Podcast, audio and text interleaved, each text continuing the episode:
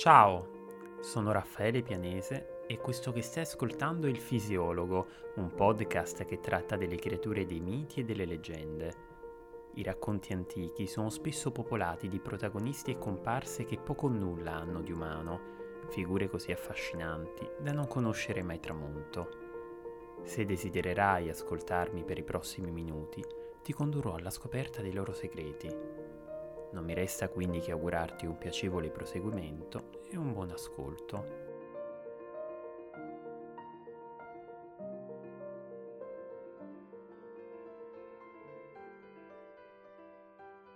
Gli angeli sono anime soffiate nelle luci, i gin sono anime soffiate nei venti e gli esseri umani sono anime soffiate in forme. Con queste parole il filosofo e poeta arabo Ibn Arabi ci introduce i jinn, spiriti che si collocano al di sopra del mondo che tutti noi abitiamo e al di sotto del regno dei cieli. Nel Corano, il testo sacro dell'Islam, più volte ci vengono descritti gli elementi dei quali il jinn è composto. Oltre ai venti, e quindi all'elemento dell'aria, Quest'essere sarebbe costituito anche da un fuoco che non produce fumo, molto intenso e particolarmente brillante. Due elementi, il fuoco e il vento, collegati a una forza violenta, distruttrice, che molto lascia presagire della natura di tale creatura. Il fuoco è sovente associato a un'energia pura e ferina.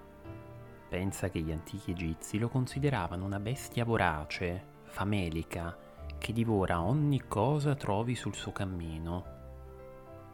Il vento invece rimanda al soffio vitale dell'universo, emblema dell'invisibile e rappresentazione dell'intangibile.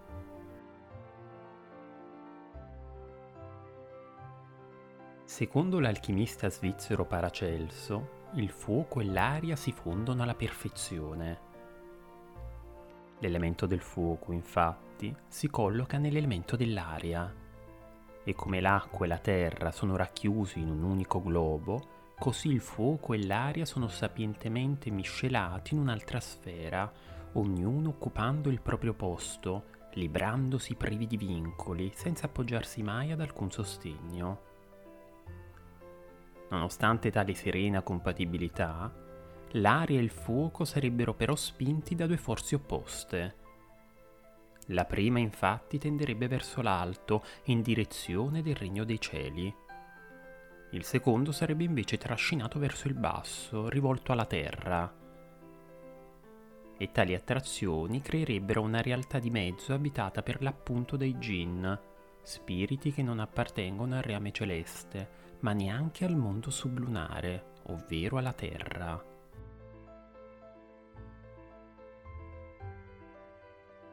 Nella lingua araba il termine jinn riporta dunque alla mente entità spirituali invisibili e misteriose.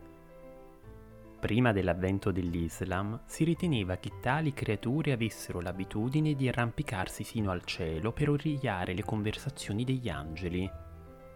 Successivamente, una volta che l'Islam prese piede, si diffuse la credenza che nell'attimo in cui i jinn avessero solo osato approssimarsi al reame celeste, una pioggia di meteoriti incandescenti li avrebbe bruciati all'istante. Curioso, vero, come esseri creati dalle fiamme siano a loro volta distrutti dalle fiamme. Un fuoco che dà la vita e un fuoco che al contempo la toglie.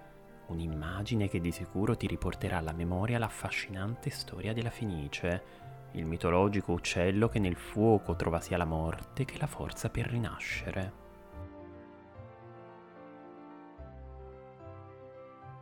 All'inizio dei tempi i Jinn furono inviati sulla terra dal Creatore con il fine di prosperare. Successivamente, però, essi furono espulsi perché si ribellarono al messaggio di Dio uccidendo un uomo.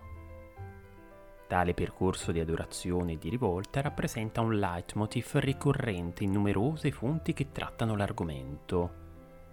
I Jinn dapprima si ribellano, poi macchiano il mondo con la loro sacrilega corruzione e rifiutano le sacre leggi dei profeti. infine conducono una guerra sanguinosa contro gli angeli, i valorosi soldati che formano l'esercito di Dio. La guerra tra le due fazioni avversarie senza esclusione di colpi. Gli angeli brandiscono spade affilate e lance acuminate e sotto i comandi impartiti dal loro comandante Alarit attaccano i gin con dei roventi getti di fiamme che fuoriescono dalle loro bocche spalancate. Al termine di una lotta violenta, i gin sono sconfitti, poi vengono bruciati da un fuoco scagliato da Dio e da ultimo investiti da un'impetuosa raffica di vento, così forte da trascinarli via, lontano, sino al mare.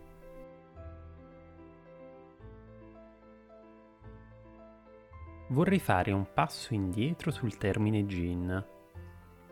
Come ti ho detto poc'anzi, tale parola indica degli spiriti che dimorano in una realtà che si colloca a metà strada tra il regno dei cieli e il mondo sublunare il suo significato però non si esaurisce qui. Nel mondo preislamico con jinn si intendevano infatti anche i demoni e gli angeli, due entità invisibili all'occhio umano. In particolare tra gli angeli e i jinn che sussistono delle similitudini interessanti. Ad esempio sono entrambi immateriali, quando Dio creò gli spiriti splendenti e gli spiriti ardenti, vale a dire gli angeli i jinn, così scrive il filosofo arabi, Dio concesse loro un tratto comune, quello di celarsi allo sguardo umano. Tutti e due sono inoltre esseri luminosi, le loro apparizioni sono infatti spesso accompagnate da una bacinante baiore possiedono anche la capacità di cambiare aspetto. I gin possono trasformarsi in animali, in tempeste e in uomini. Gli angeli invece solo in creature piacenti alla vista. Dai reami in cui risiedono, entrambi giunsero sulla terra, seppur per motivi differenti. Da ultimo, nessuno dei due è composto da alcuno dei quattro elementi, aria, fuoco, acqua e terra.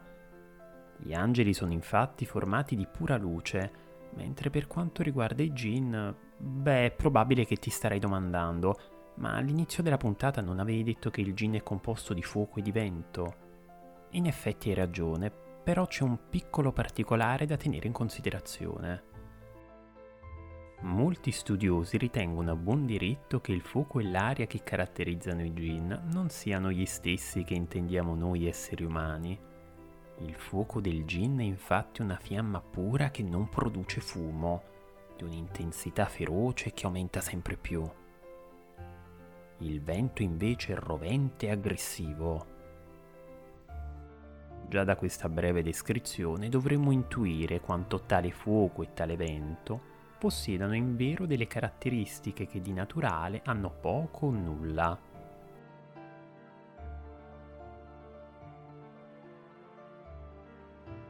Prima che l'Islam si diffondesse, gli arabi erano particolarmente attenti a evitare la sfortuna e qualsiasi genere di disgrazia.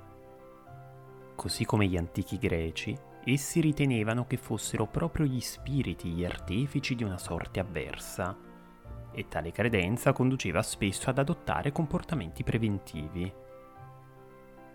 Prima di entrare in un villaggio, ad esempio, molte persone erano solite imitare il raglio di un asino per evitare che un gin potesse prenderle di mira, mentre alcune si tenevano ben stretta la zampa di un coniglio come amuleto protettivo. Talune fonti mettono in guardia dall'ascoltare qualsiasi suono prodotto dai gin, Spesso si trattava di un rullo di un tamburo o del fastidioso ronzio di una mosca, di un cinguettio schioccante o di una voce profonda, del rumore del vento nella sabbia o di un leggero bisbiglio. Udire un suono prodotto da un gin conduceva sempre alla perdita di senno. Sotto questo aspetto, essi non sono molto diversi dalle sirene, di cui abbiamo già parlato in una precedente puntata, la cui voce suadente irritiva gli sventurati marinai che si avvicinavano ai loro scogli.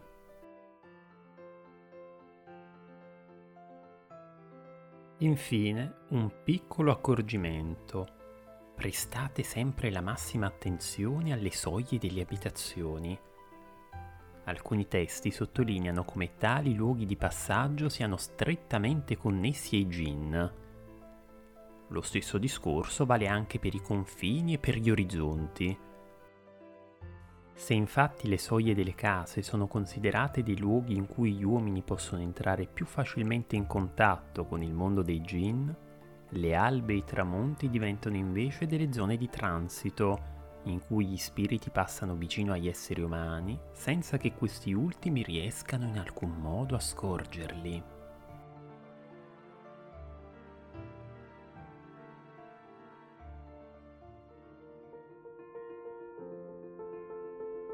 Caro ascoltatore, ti ringrazio per essere stato in mia compagnia e per aver seguito questa puntata del fisiologo. Spero che il racconto che ti ho appena narrato sia stato di tuo gradimento. Se lo vorrai, ti attenderò con piacere al prossimo episodio. A presto!